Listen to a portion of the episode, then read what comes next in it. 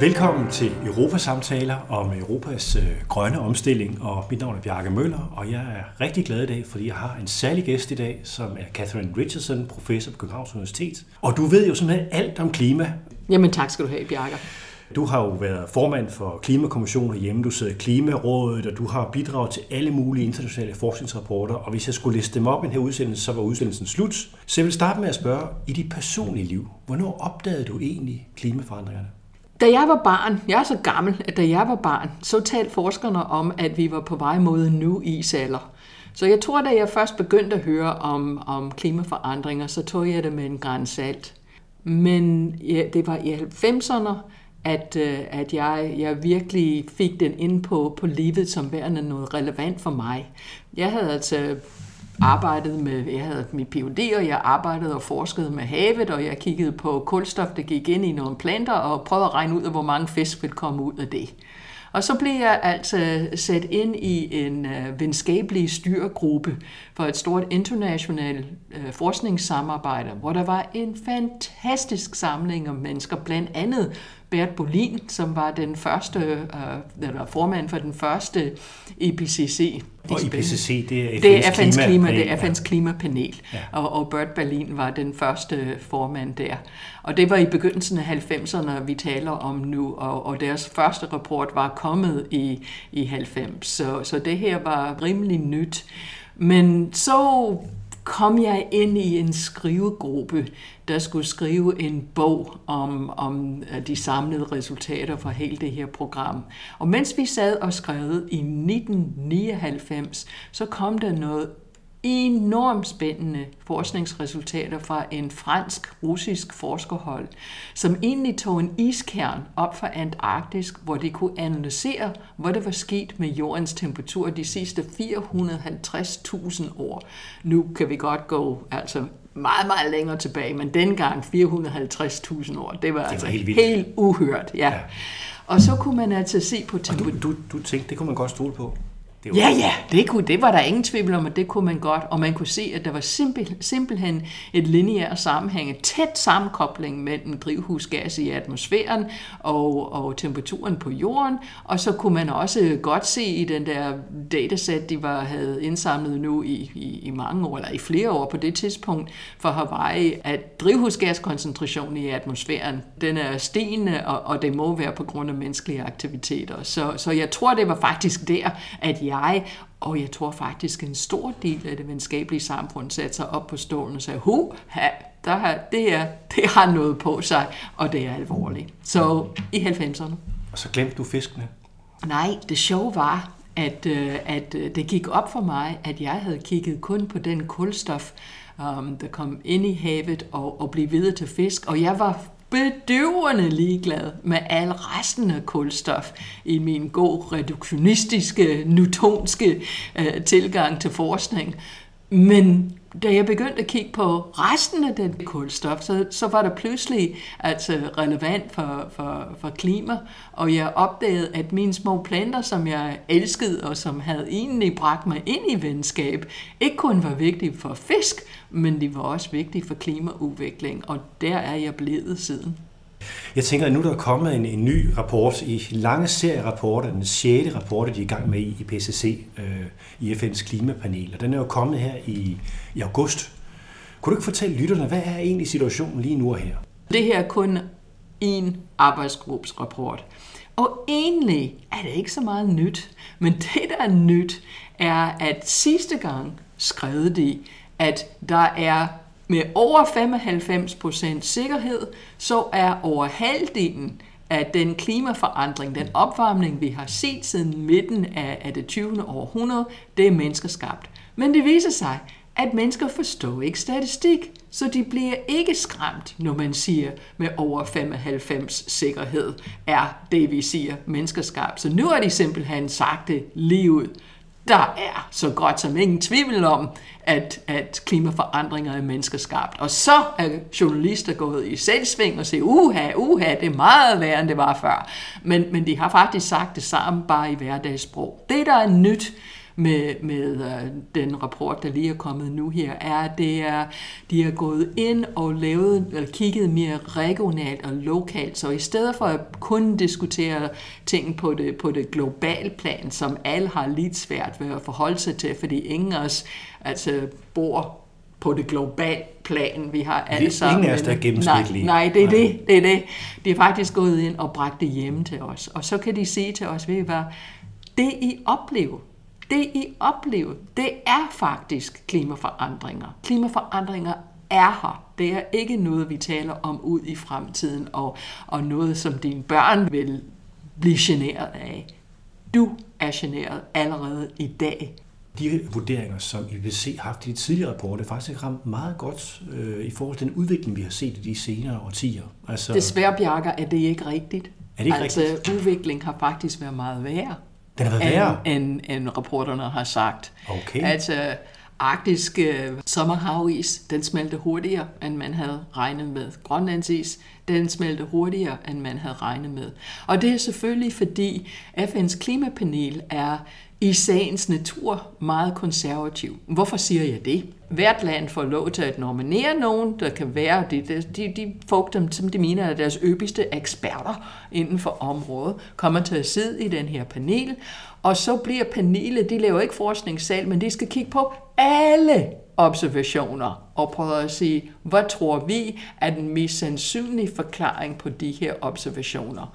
Og det er klart, det betyder, at de skal, have, de skal finde en fælles nævne. Så det er sådan en konsensusmaskine ja, nærmest? Ja, ja. ja. Og, og konsensus er, er som regel rimelig konservativ, og når man tager oven i hatten, at man må ikke komme frem med en FN-panelrapport, uden at deltagende land altså har godkendt dem, altså landene, der ligger bagved. Så det er også politik? Det er også politik. For et års tid siden, der sagde du til Bandenske Tidene, at øh, vi står med ryggen mod muren og har kniven for struben. Husker det? Ja, sådan, det, det lyder som mig. Hvor alvorligt er det nu? Jamen, vi står der endnu. Vi er i en rigtig, rigtig alvorlig situation. Men alligevel tror jeg, at det her er lade sig gørligt. Ikke mindst fordi jeg tror, de fleste forstår, at vi står i en rigtig, rigtig alvorlig situation. Så vi diskuterer ikke så meget mere om der er klimaforandringer, men mere, hvad skal vi gøre ved dem, og hvor hurtigt skal vi gøre det. Der er vi meget uenige, og jeg hører til dem, der siger, det kan ikke gå hurtigt nok. I november der har vi Glasgow-topmødet øh, COP26. Det er jo endnu en af de der øh, omrejsende diplomatiske øh, begivenheder, med, hvor alle stats- og regeringschefer samles for at tale om klimaforandringer. Du kan roligt kalde det for et cirkus, ja. Du kalder det et cirkus, okay. Så mødes det her cirkus, og så kommer der nogle fine taler. Hvad kan vi egentlig forvente? Vil de, vil de så sige, at, at nu har vi en plan for, hvordan vi løser Jeg det problem? Jeg kan godt garantere dig for, at COP26 løser ikke problemet. Men når det er sagt, er jeg rigtig, rigtig glad for, at vi har COP-processen. Hvem er det, der skal få rettighed til at bruge den sidste del af affaldsdepoten for vores drivhusgasser i, i atmosfæren? Er det os, der allerede har brugt den første halvdel? Er det, er det dem, der aldrig har fået en chance at komme til? Og det er derfor, det tager så lang tid.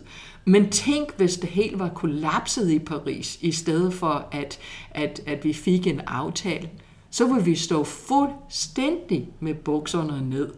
Paris har vist den, den vej, som man gerne vil gå, og derfor er det enormt vigtigt, at vi bliver ved med at mødes, klappe hinanden på skuldrene og sige, hi, det var en stor succes, mens, mens journalisterne Men siger... du kigger på det der, ikke? Du kigger på det der cirkus, eller de der møder, som er vigtige og har en betydning, og så kigger på det, der rent faktisk bliver gjort af handleplaner og sådan nogle ting. Tror du hånden på hjertet, at vi kan nå det der Paris-mål om maksimal halvanden graders øh, temperaturstigning i forhold til det førindustrielle niveau, eller i hvert fald et godt stykke under 2 grader? Tror du hånden på hjertet, at det er muligt længere? Hvis du tvinger mig til at sætte hånden på hjertet, så vil jeg sige, at jeg tror ikke, vi når halvanden grad. Men jeg tror godt, at vi kan stadig holde det inden for, for 2 grader. Men, Og hvad betyder det så, hvis vi rammer det? 2 grader? Jamen altså, måske er det ikke værd en halvanden, bortset fra at du mistede nogle øh, østater i Stillehavet, og det kan du og jeg sige, nå ja, altså, det var omkostning værd. For... Det kan godt være, at de ikke synes det. Lad os men, sige uh... noget, vi kender, altså indlandsisen på Grønland. Hvad betyder to grader for indlandsisen Jamen, det ved vi faktisk ikke. Der er nogle forskere, der siger, at allerede ved 2 grader, så har vi mistet chancen for at redde indlandsisen. Altså det vil sige, det er ikke væk ved 2 grader, fordi det tager rigtig, rigtig lang tid, før isen forsvinder, men altså at vi ikke vil kunne stoppe det, hvis det kommer over 2 graders opvarmning. Men der er andre, der mener, at åh nej, det skal være 3 eller 4 grader, før det sker. Men, men sagen er, at ingen ved det. Mm. Så, øh, og ingen ved, om halvanden grad er sikre. Se, hvad der sker allerede nu, og altså forskere er overrasket over, over så voldsom skovbrand og så voldsom storm og oversvømmelse, som vi ser allerede nu med den sølle 1 grad ungefær, at vi har ramt.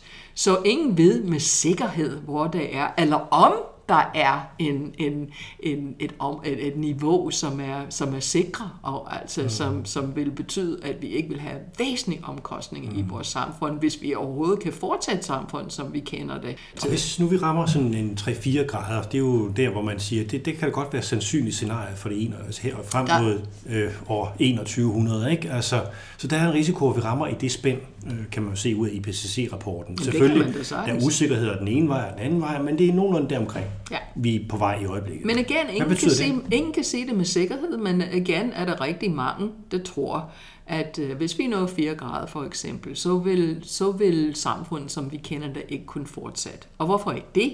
Fordi der vil meget, være meget store områder på jorden, der vil simpelthen være for varmt for, at mennesker kan, kan overleve. Der vil være mindre areal, vi kan bruge til landbrug, og de kornarter, vi er afhængige af, når de bliver varmere, så producerer de mindre protein og mere kulhydrat, så de bliver ikke så næringsrige for os, som, som, som det er under det klima, som vi har i dag. Planter og dyr omkring os vil, vil forsvinde, altså storm vil få enorm stor styrke, altså noget, der får vores, vores nuværende slemme storm til at se ud som, som, som børneleje. Og det vil tage rigtig lang tid, tusindvis af år, fordi igen, East har rigtig lang tid at smelte, men kommer op til en 4-6 graders opvarmning, så fortæller jordens historie også, at vi kommer til at kigge på en, en øh, havvandstigning på 40-60 meter. 40, 60 meter? 40 til 60 meter. Wow, det er meget. Ja, det er meget. Det er meget.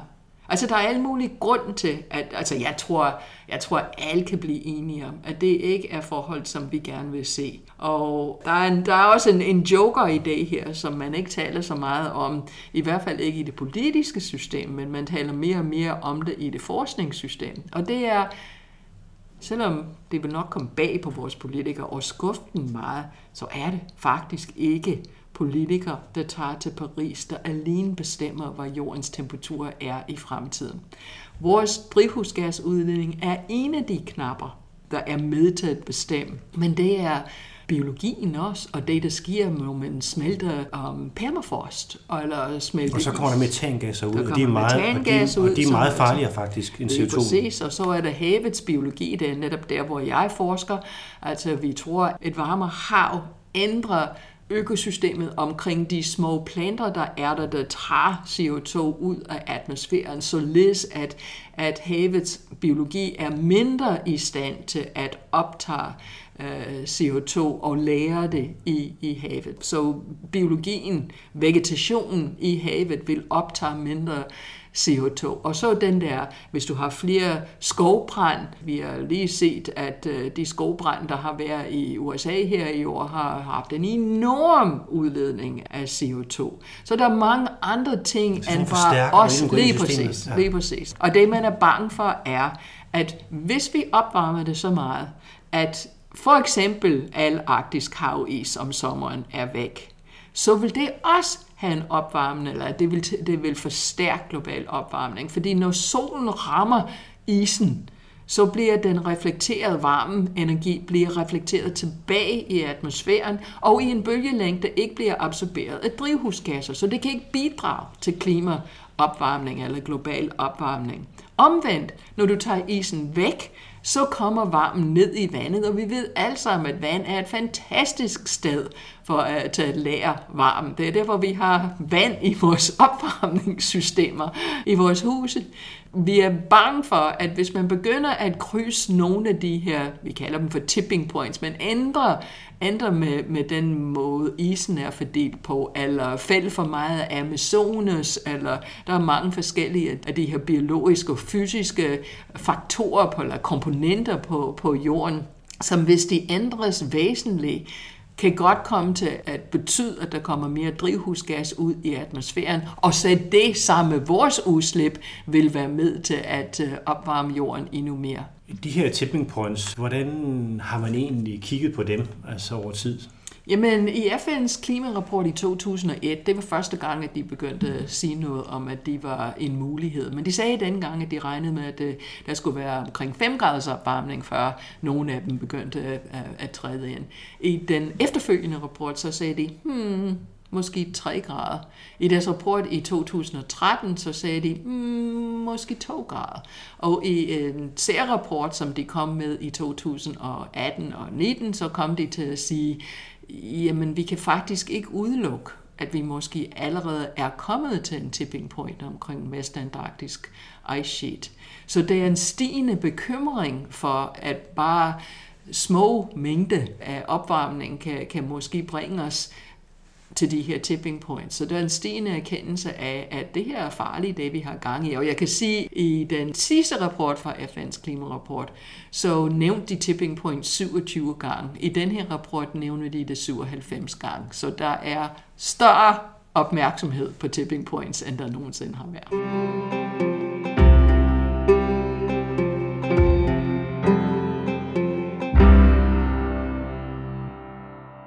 Danmark taler meget om, hvad kan Danmark gøre? Vi er en lille, en lille dråbe i det verdenshavet. Hvad kan Europa gøre? Hvad skal Europa gøre for hvad skal man sige, at flytte vores odds for at, over, hvad skal man sige, klare det?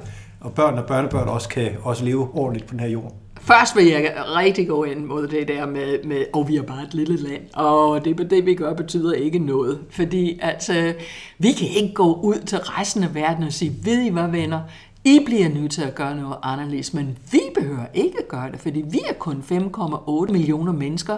Jamen, kineserne er ikke dummere end, at så opdeler de bare Kina i så mange lande, så de alle sammen har 5,8, og så behøver de ikke at gøre noget. Og vi bruger cirka 4 jordkloder i øjeblikket. 4,2. ja, og, og, vores, og vores øh, CO2-udledninger er sådan set ikke reduceret, som man regner international transport med siden 1990. De er jo faktisk steget en lille smule. Jo, hvis du tager vores forbrug med, så er vi, vi er ikke den duks. Vi er absolut ikke så langt foran alle de andre, de ikke kan se ryggen på os, som som mange går og tror. Vi er god til, til vores energi, er, er ved at være rimelig grøn, men hold op, hvor er det her mere end energi. Så hvad kan vi gøre ved det? Vi er nødt til at gøre noget anderledes. Vi er nødt til at sørge for, at samfundsmæssig vækst og den nytte, vi har i vores samfund, vi minimerer de ressourcemæssigt, og det er både med hensyn til naturressourcer, men også menneskelige ressourcer, de ressourcemæssige omkostninger. Det er sådan set forholdsvis enkelt, altså vi er vant til at tænke på omkostningseffektivitet, men vi har altid bare troet, at det handlede om penge. Men penge er i virkeligheden bare en proxy for jordens ressourcer. Og, og vores forfædre forstod det. De købte og solgte hos hinanden med naturalia. Og så blev vi meget klogere, og vi lavede penge. Vi har haft øh, i mange år, hvor der en gul standard bag vores penge. Det har vi fjernet. Men det, det fjerner ikke det faktum, at du kan ikke spise penge, og du kan ikke bo i penge, og du kan ikke tage penge på for at holde dig varm. Det er jordens ressourcer, som er vores ægte valuta. Så vi bliver nødt til at være langt mere omkostningseffektive med dem. Og vi har desværre i, i, i Danmark, og jeg tror ikke Danmark er alene, opnået en fortælling, der siger, vi skal nok nå det hele, men ingen behøver at tænke anderledes, eller gøre noget anderledes, eller det må ikke koste noget, og altså, vi skal nok ondt. noget. Ja, lige præcis, det skal ikke gøre ondt. Som om det der med at gøre noget anderledes, betyder nødvendigvis, at det, at det giver afsavn. Og jeg kan huske, da jeg var formand for Klimakommissionen, jeg kæmpede med de der efterhånden mange mennesker, som Finansministeriet puttede ind i vores sekretariat, fordi de begyndte at blive meget bekymrede for det, der var ved at ske i den der kommission. De der fuldmægtige blev ved med at prøve at fortælle mig, at hvis jeg skulle have en elbil, så havde jeg en, altså det var, det mindskede min velstand fordi jeg ville være nødt til at få den opladt. Og jeg prøvede at forklare dem på det tidspunkt, mine børn havde lige fået kørekort, de kørte med min bil, det vil ikke mindske mit velstand, hvis jeg kunne komme ud til bilen hver morgen og ved, at der var altså el på, og jeg kunne komme til det møde, jeg allerede var for sent på, uden at jeg også skulle finde en tankstation. Men det var på definition et velfærdstab, hvis man skulle, skulle køre i en elektrisk bil. Og det er jo absurd, fordi så, du sparer jo så tid givet fald med en elbil i forhold til en benzinbil. Og vi bliver nødt til at gå op med det. Jeg kan huske, at jeg blev interviewet af um, en af, en af de der smarte unge mænd, der får en stor bil, og, eller meget fin sportsbil, og han kører rundt og snakker med folk der. Jeg tror, han hedder Emil Thorup. Og vi havde en meget god snak, men han startede med at sige, jamen, det her med 2050, så siger han, jamen kan jeg stadig transportere mig rundt i en, en fin øh, altså, bil? Jo, ja, det kan du godt. Har jeg stadig fint tøj? Ja, det har du, siger jeg. Jamen, men har jeg et godt sted at bo og, og fine møbler? Ja, siger han. Jamen, hvad er det, man snakker om? Hvad er anderledes i 2050? Så sagde jeg, at øh, i 2050, så smider du ikke noget ud. Det der møble, du har, det er lavet af nogle komponenter, der kan bruges til noget andet bagefter, og du kører ikke på fossile brændsler, og det kan godt være, at du ikke udskifter dit tøj så tit, som du gør i dag, men det bliver nok af højere kvalitet, og altså... Og så var han helt, nå ja, men altså, herregud, det kan jeg da godt klare. Sådan snakker vi ikke om det i Danmark. Vi skal simpelthen afskaffe affald. Det vil være 90 procent. Europa skal sætte mål. Afskaffe affald i Europa. Ja. Er det målet? Jo, men det er det ikke nu, men altså heldigvis er der også et fokus. Wow, det er jo svært. På... Altså jeg tænker på, i de der elbiler, der er der en masse komponenter og råstoffer, man skal have fat i. Jamen så må vi altså tænke på, hvordan vi kan genbruge dem, når vi er færdige med dem. Altså det er det her cirkulær økonomi, som vi, som vi taler om. Og klima er et affaldsproblem. Vi har altså noget drivhusgasaffald, som vi troede var væk på samme måde, vi troede plast var væk, da vi smidte det i havet, eller smidte det ud, og, og selvfølgelig havnede det i havet, fordi havet dækker to tredjedel af jorden. Så, og så ender det i fiskene. Ja, så er to ting, vi skal holde øje med. Hvor vi tager ud af jorden, fordi det er vores ægte valuta, og det er affald, vi, vi smider tilbage. Så vores så målsætning må det er være... Det vigtigt, at vi erkender, der er planetære grænser. Altså, det er præcis. Okay. Det er præcis. Det er også en del af min forskning, netop at prøve at identificere, eller hvor meget kan, affald kan vi smide, uden at vi risikerer, at, øh, at hele jordens tilstand ændrer sig på en sådan måde, at det ikke er godt for mennesker. Men nu fjerner vi så alt affald i Europa øh, frem mod, lad os sige 2050 eller sådan noget. Og vi har, det er jo sat et mål, om vi i Europa skal være CO2-neutrale i 2050. Øh, det er jo et mål. Men så er der alle de der delmål. Hvordan kommer vi derhen? Og der er målet i Europa i øjeblikket, at vi skal have en reduktion af vores CO2-emissioner med 55 procent frem mod 2030. I Danmark har vi 70 procent. Det regnes ikke lige på den samme måde, men det er jo også kompliceret. Men lad os lige holde os til det der 55 procents mål. Der er nogen, der siger, at det ikke er nok. Er det nok? Som jeg sagde tidligere, så er der faktisk ikke nogen, der ved, hvad er nok. Hvis man prøver at holde det op imod et ønske om at nå halvanden grad, nej, det er nok ikke nok, hvis man kan se det på den måde. Det kan man. Jeg er faktisk lidt træt af det her fokus, der er på et bestemt mål i et bestemt år. Fordi 55 er del med stort i forhold til der, hvor vi var før. 70 er stort i der i forhold til det. Lad os så komme i gang og gå efter den.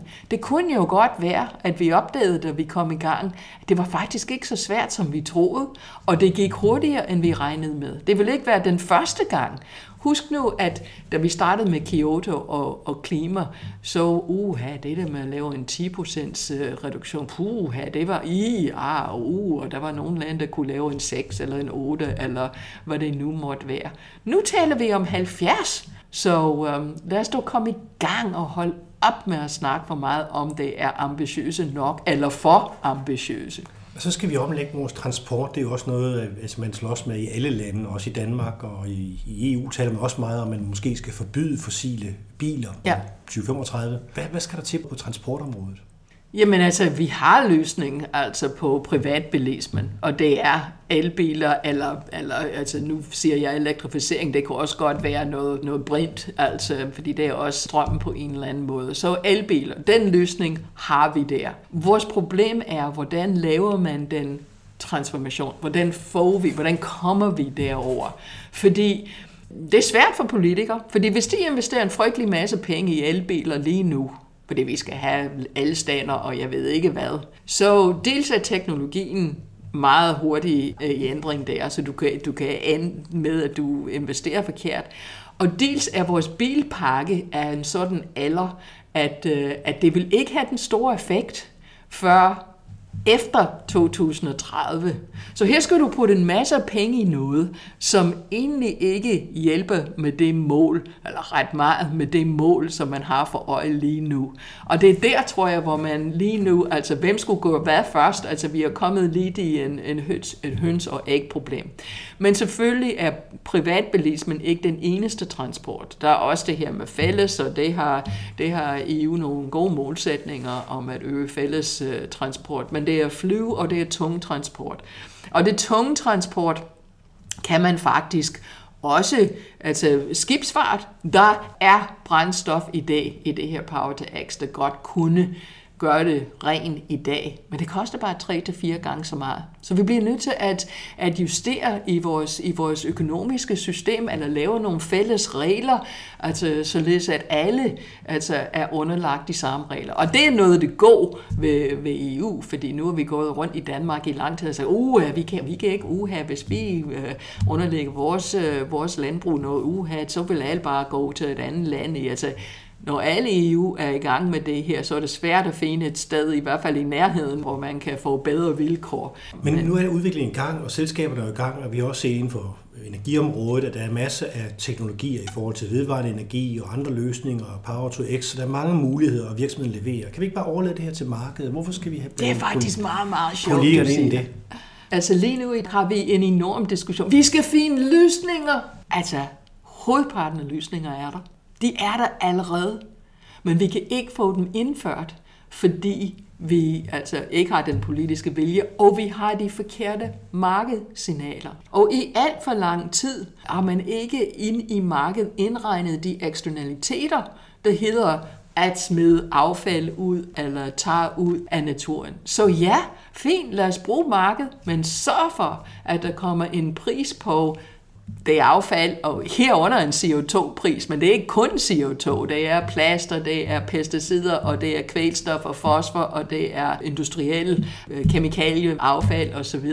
Så for, at der kommer en pris på at bruge vand, altså jordens ressourcer i din marked, og så tror jeg faktisk, at, øh, at markedet vil i Klimarådet har I foreslået, at det skal koste ca. 1.500 kroner per tons CO2. I øjeblikket på EU's klimabørs, der koster det ca. 60 euro per ton. Ikke? Så vi er, vi, det nærmer sig, det er stedet ret kraftigt. Men i Danmark, der regner man jo kun med, at i finansloven, at det er 179 kroner per ton. Det er meget interessant, fordi vi, vi siger, at vi støtter os så meget til økonomer og økonomi. Jeg kan love dig for, at på side 1 i økonomi 101, så står det, hvis du gerne vil have, at nogen holder op med at gøre noget, så få det til at blive dyre. Og det er, altså hvis vi ikke vil have, at folk udleder drivhusgas, så skal det koste at udlede drivhusgas. Hvad så med, med energiområdet? Hvordan øh, kommer man over til, til noget, der ikke fører til udledninger i fremtiden? Vores energisystem er faktisk godt på vej, og, og vi har mulighed for, i hvert fald i Danmark og i meget af Europa. Altså det er klart, at vi har problemer i, i de lande, som er meget rige i, i, øh, i kul og, og fossile brændsler, og har en historie, der gør, at de vil helst ikke være så underlagt Rusland igen. Så vi bare ja, det kunne vi godt. Altså, jeg er ikke, er ikke tilhænger af det her, men vi, det er billigere at gøre det i Polen, så vi gør det der, og vi gør ikke noget her. Vi bliver nødt til at komme i nul også, men vi er også nødt til at erkende, at vi er en del af en større fællesskab, og det betyder, at vi bliver nødt til at hjælpe nogen, som ikke er så velstillet, som vi er, komme i mål her. Fordi det er i vores interesse, at også de kommer i mål. Ja, det er også vores interesse, at resten af verden bevæger sig med. Hvordan synes du egentlig, at vi ligger i Europa i forhold til de andre store magter i verden? Og, Jamen, Europa er meget spændende i den forstand, fordi øh, det, du skal absolut have de tre store spillere, det vil sige Kina, USA og Europa med. Fordi det er næsten 60 procent af verdens udledning, der kommer fra de tre. Så hvis der er en af dem, der mangler, så kan alle andre lande egentlig nærmest med god ret sige, jamen altså, det kan altså ikke betale sig for mig at gøre noget. Så derfor, det er derfor, man, man rystede i bukserne, da USA sprang fra, fordi man var bange for, at Kina ville gå ved, ved samme lejlighed. Kina heldigvis sagde nej, vi skal altså blive ved. Jeg tror Kina, altså Altså, ja, Kina har indset, at det her er en enorm vigtig, og på mange måder har de det meget lettere med at uh, tage sig af den her dagsorden, end vi har. Og Europa har været rigtig god til at støtte op omkring Kina, fordi Kina vil ikke gå det alene. Og det, jeg synes faktisk, hatten af til Europa her.